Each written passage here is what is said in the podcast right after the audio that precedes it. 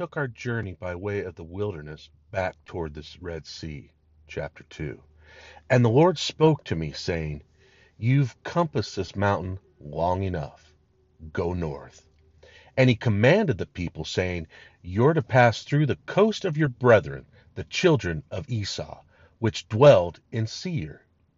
But don't meddle with them, for I have not given you their land, not as much as a foot in it because I've given Mount Seir to Esau for his possession. So you're to buy your meat and your water, but you're only to pass through. For the Lord God has blessed you in all the works of your that the Lord your God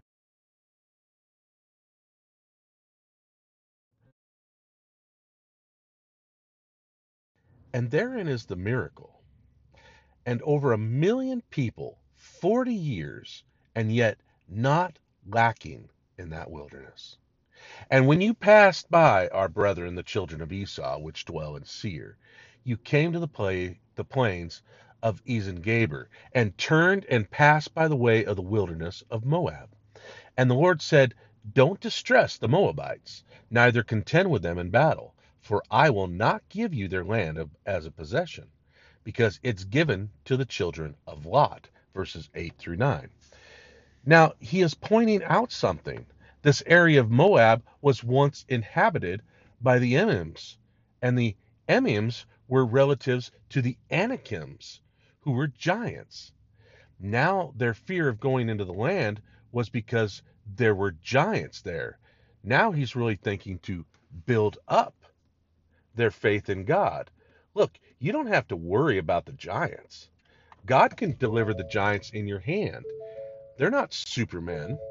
The Emims used to dwell in this area of Moab until the children of Lot took it and moved in and took it. And they threw the Emims out because God had promised this area to the children of Lot. So he's pointing out that these giants have been driven out of other territories, and one of them, of course, was the territory of Moab, which was inhabited by the descendants of Lot. And the Horims also dwelled in Seir before time, but the children of Israel succeeded them and destroyed them and dwelt there in their stead. And so the space that we came from Kadesh, Kadesh Barnea unto the brook Zered was 38 years, verses 12 through 14. It took them 38 years to make that short journey until all that generation of the men of war were wasted, as for the Lord had sworn to them. For indeed the hand of the Lord was against them to destroy them.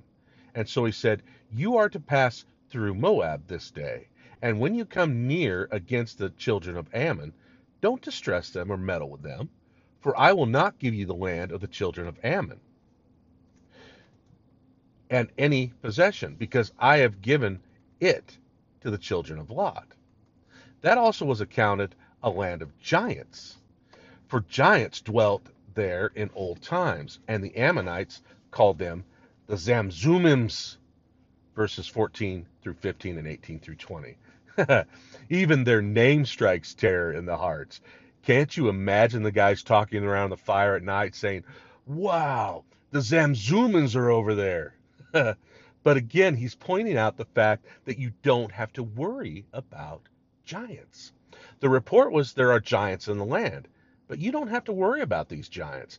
These giants were existing here in the land that God gave to the descendants of Lot, in Moab, in Seir, and in the area of Ammon.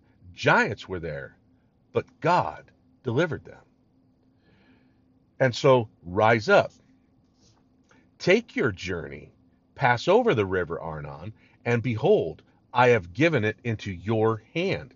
Sihon the Amorite, the king of Heshbon, and his land, and so begin to, to possess the land.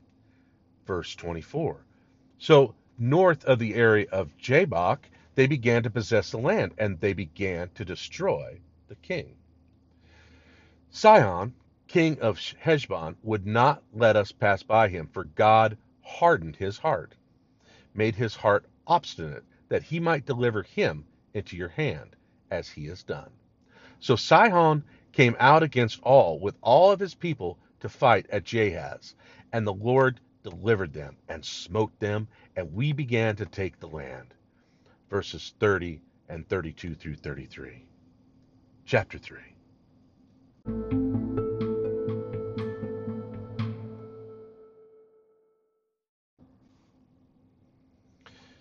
Now in chapter 3, so we turned and went by the way of Bashan unto Og the king of Bashan, who came out against us with all of his people.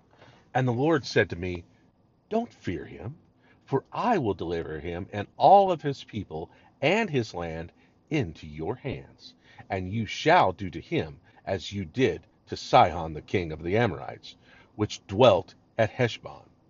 So the Lord our God delivered into our hands Og also, the king of Bashan, and all of his people, and we took all of his city.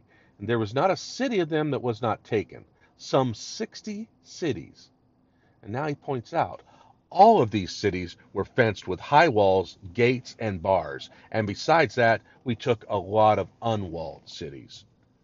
Deuteronomy 3 1 through 5. So, in other words, they had conquered 60 wall cities from Bashan.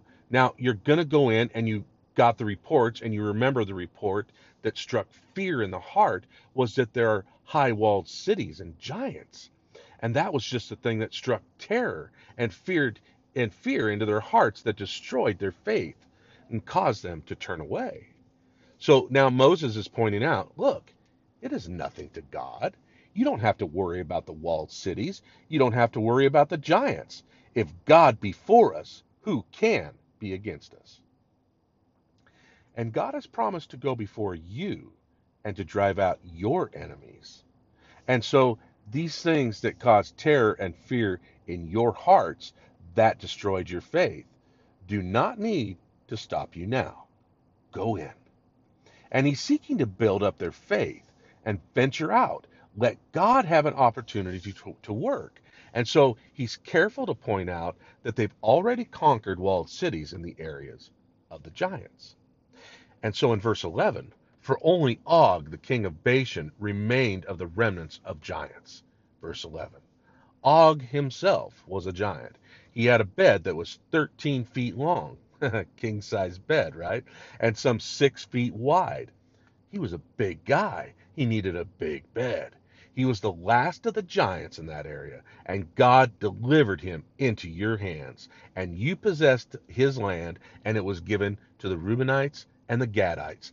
And then the other area northward was given to Manasseh, clear on up to Mount Hermon. The whole area of the Golan was conquered. And so he declares to them in verse 21 Your eyes have seen all that the Lord your God has done unto these two kings, and so shall the Lord do unto the kingdoms where you are passing. Verse 21 and you've seen what God can do. And so he is going to do these things where you're going to be coming. Don't be afraid, don't stop, and don't quit. You shall not fear them, for the Lord your God shall fight for you. And I besought the Lord at that time, saying, O Lord, you have begun to show your servant your greatness and your mighty hand. For what God is there in heaven or earth that can do according to your works? and according to your might. And I pray you, let me go over and see the good land which is beyond Jordan, and the goodly mountains, and Lebanon. Verses 22 through 25. Oh, Moses, though he was a hundred and twenty years old, he was ready for it. Lord, come on. Please, let me go in. I've seen, Lord, you beginning to wipe out the enemies. Oh, this is exciting. I love it, Lord. And Lord, I just love to see that land. I'd like to see the mountains of Lebanon. I'd like to see this land that you promised. Lord, won't you let me go in?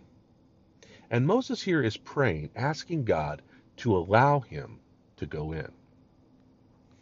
Now, when they had come in the wilderness and were needing water, they had said to Moses, Give us water to drink. We're perishing. And Moses went in before the Lord and said, Lord, these people are ready to kill me. They want water. And God said, Go out and speak to the rock, and water will come forth. The first time God said, Smite the rock, and water will come out. The second time God said, Speak to the rock. But Moses was angry with the people, and he went out from before the Lord, and he said, Must I smite this rock again to give you water? And he took his rod, and he smote the rock, and water came out. But God said, Moses, come here, son. Moses, you blew it. You did not properly represent me before those people. Now, Moses was God's representative, and God wasn't angry with them, but Moses was. And Moses, as God's representative, represented God as being angry with them, and he did not properly represent God before the people. And God said, Moses, that's a serious error, son. And because you have not properly represented me before the people, you cannot go into the land. And God wanted to impress upon the minds of these people the importance of obedience, the importance of being proper representatives of Him. For you are God's representative in the world today. And Jesus said, You are to be my witnesses. You are to be represented Jesus before the world. Now, the question is are we representing him properly? What concepts are people getting of Jesus as they look at us? As we are God's representative in the world today, what concepts of are they are the people getting of God? Do they really know that God cares? Do they really know that God is love? How do I represent God? It's very important that we properly represent God. And God is stressing here and seeking to stress the importance that we recognize that we are His representatives and that we represent Him faithfully and truthfully before the world. Now, Moses failed. He represented God as being angry, but God wasn't angry. And so God said, Moses, because you failed to represent me before the people, you cannot go into the land. Now Moses has seen some of the enemies conquered. He sees them beginning to take the land, and the adrenaline is flowing. This is exciting. Oh Lord, please, I'd love to go in and see the mountains of Lebanon. I'd like to see those valleys and the rivers and all that is there. Lord, I'd love to see the land. Let me go in, Lord. I want to see, you know, I want to see you smite the enemies there. I want to see the people. And the Lord said to Moses, Let it suffice you. Don't speak to me any more of this matter. Verse 26. Moses, don't talk to me about it. You cannot go. Now, here's the case where God did not answer Moses' prayer in the affirmative. He answered the prayer, but he said no. And God always answers prayers. Sometimes the answers are yes, and sometimes the answers are no.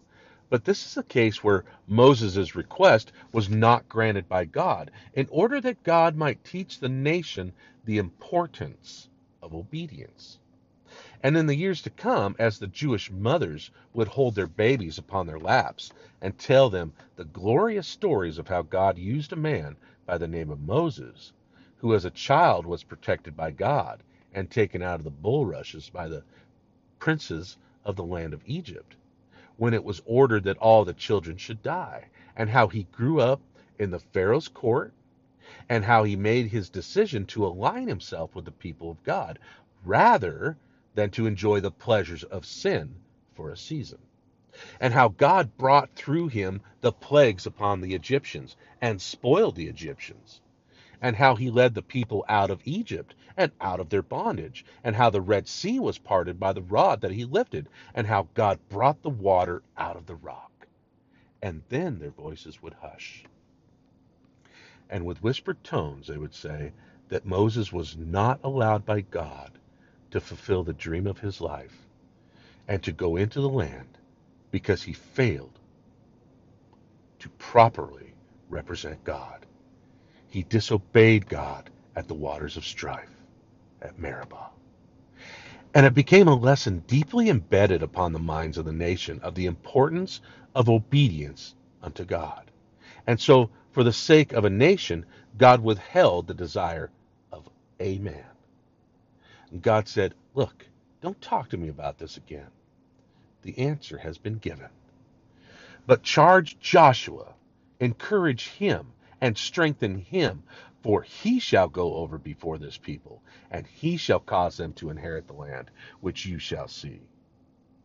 So we abode in the valley over against Beth Peor, verses 28 and 29.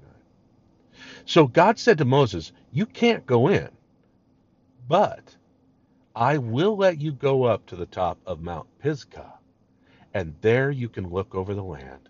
From Pisgah, just take a look at the land that I promised, and then you charge Joshua and encourage Joshua and strengthen him, because he will lead the people in.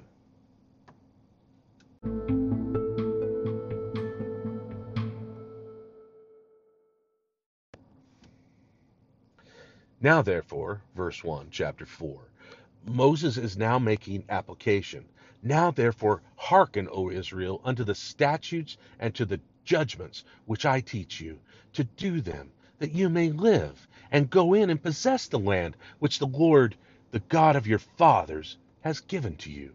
For you shall not add to the word which I commanded, neither shall you diminish from it, that you may keep the commandments of the Lord your God, which I command you verses 1 through 2. So, forbidden to add or take away from the commandments, from the word that God had spoken through Moses. Now, when we get to the book of Revelation, again, there is a prohibition to adding to or taking away from the words of that prophecy. And it's interesting how people like to mess around with the word of God, adding or taking away. But that is something that we have been forbidden to do, not to add or to diminish from that which God has declared. Behold, he said, I have taught you the statutes and the judgments the Lord commanded me. Now keep them and do them, for this is your wisdom and understanding.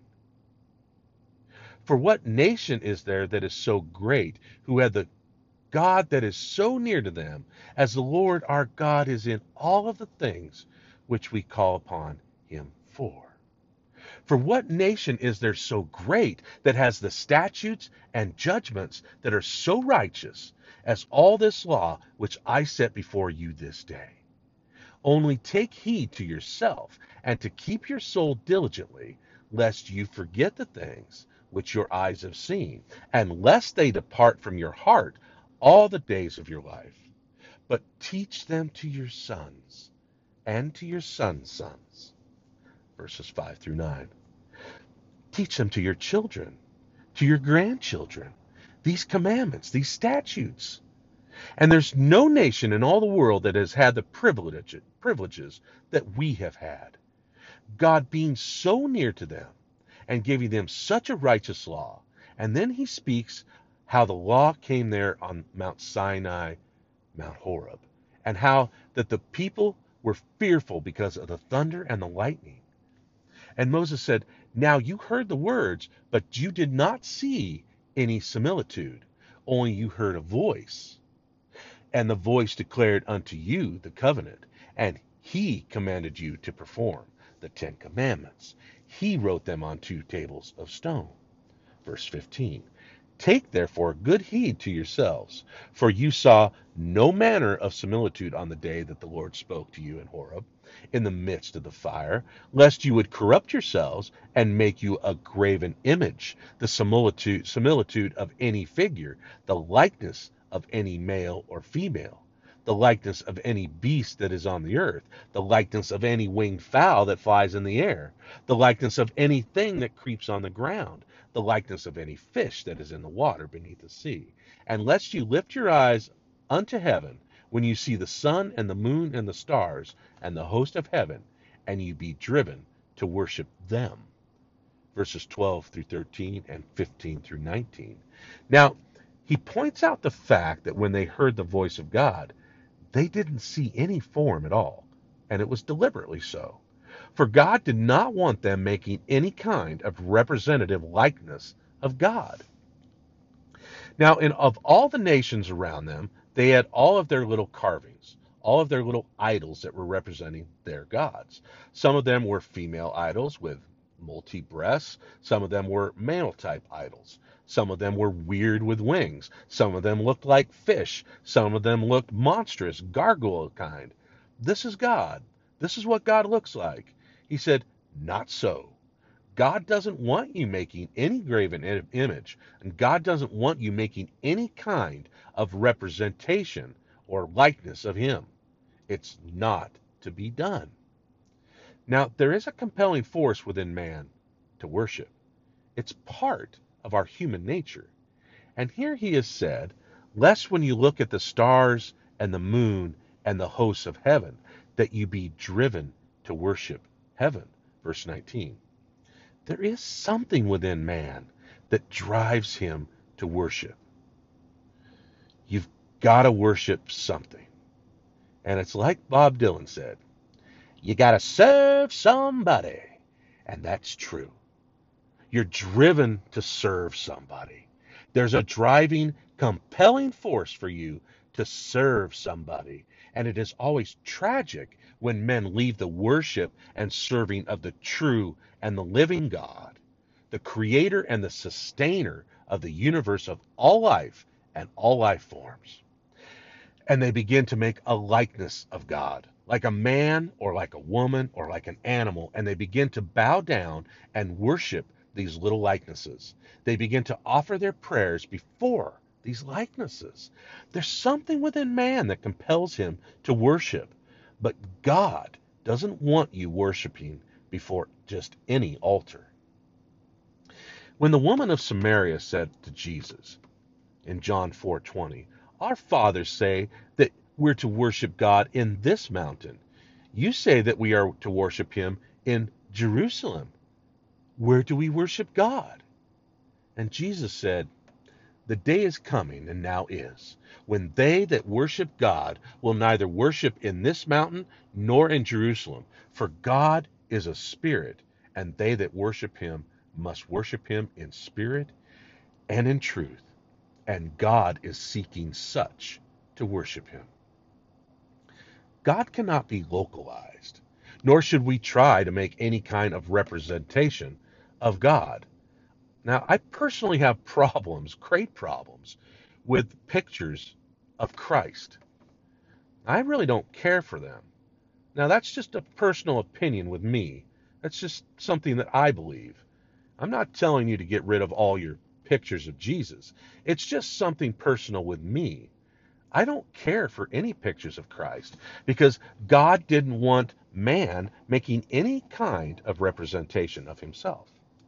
So they heard the voice, but they didn't see any likeness.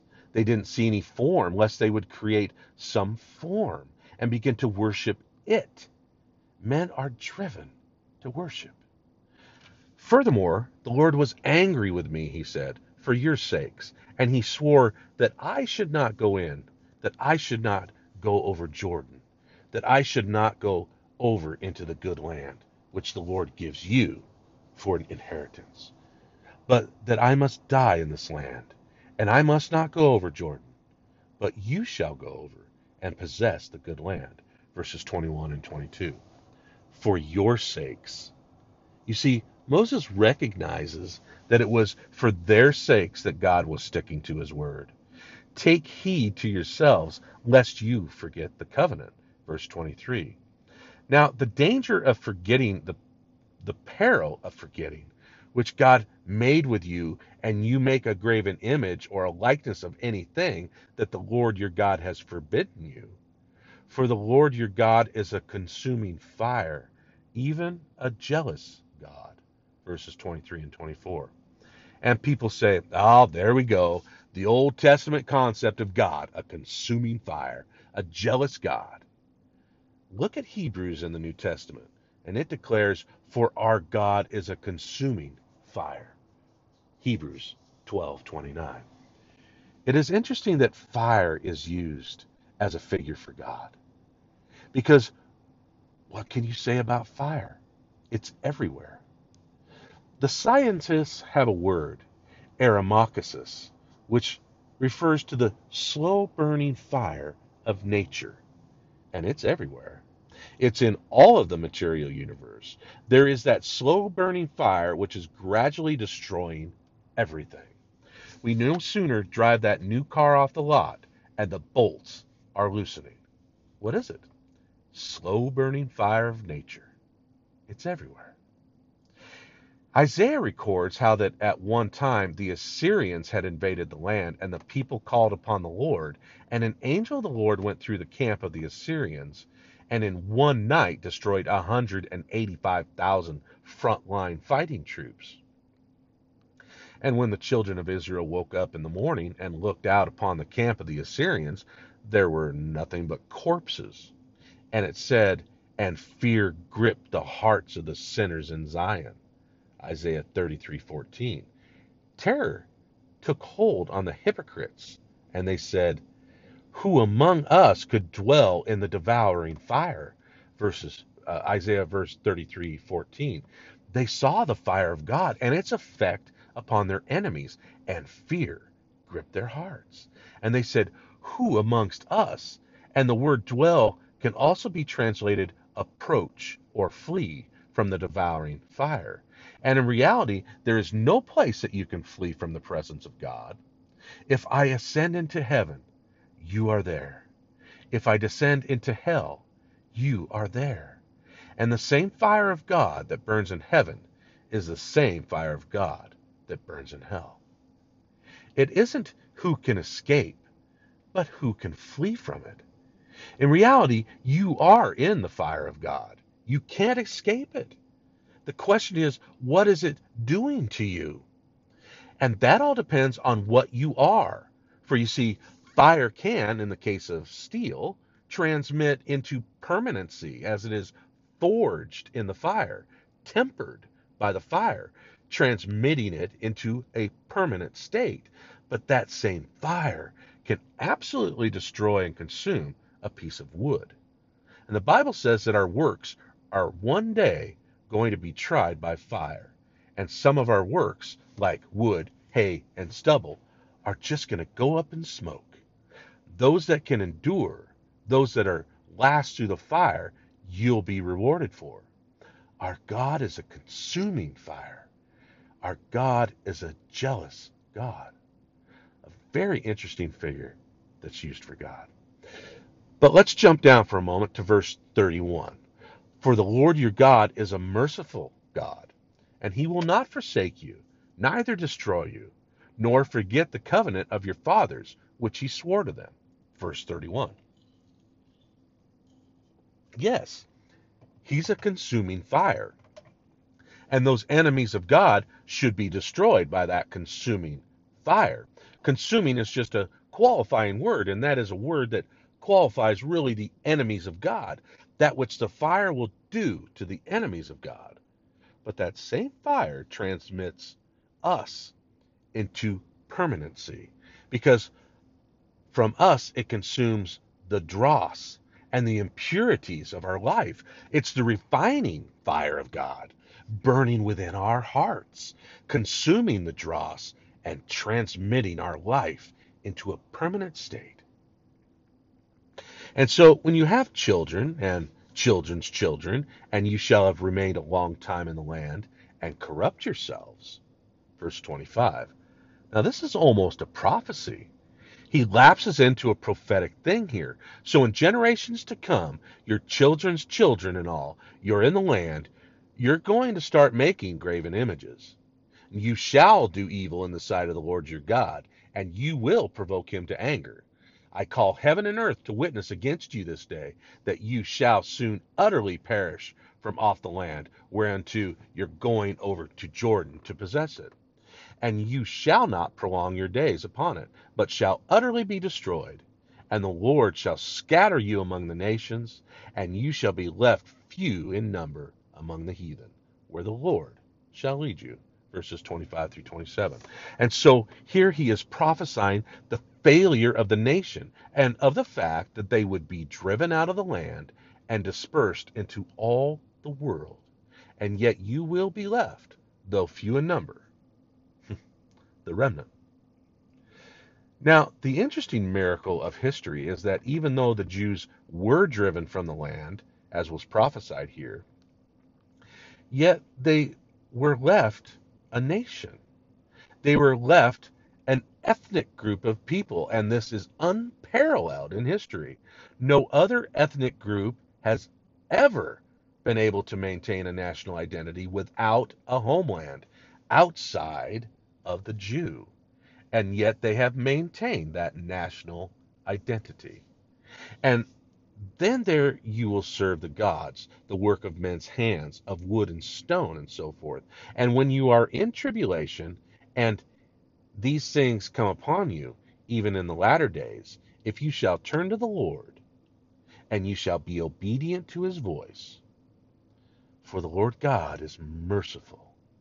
He will not forsake you, neither destroy you, nor forget the covenant of your fathers. For ask now of the days that are past. Verses 28 and 30 through 32. Look back in your history books, he is saying, and see. Since God created man upon the earth, whether there has been any such thing as this great thing, or has been heard like it. Did ever the people hear the voice of God speaking out of the midst of a fire, as you have heard, and still lived? Or has God ever taken a nation like he has taken you from another nation by the great signs and all that he brought against the Egyptians and make you to hear his voice? And because he loved your fathers, therefore he chose their seed after them. Verses 28 through 37. Now, he said he didn't do this because of your greatness or because of your goodness, but because of his love for your fathers. To drive out the nations and to give you a land. Know therefore this day, consider it in your heart, that the Lord God, he is the God of heaven above, and upon the earth beneath, and there is none else verses 38 and 39. And so, again, the exhortation to keep the statutes and the commandments.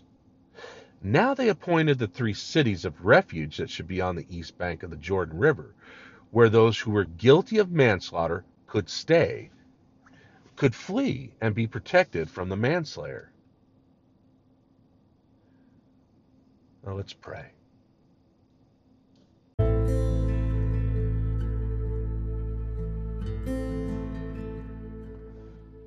Father, place our hearts in the fire, Lord, and let the dross of our life be consumed, and let a heart that is hot for God remain.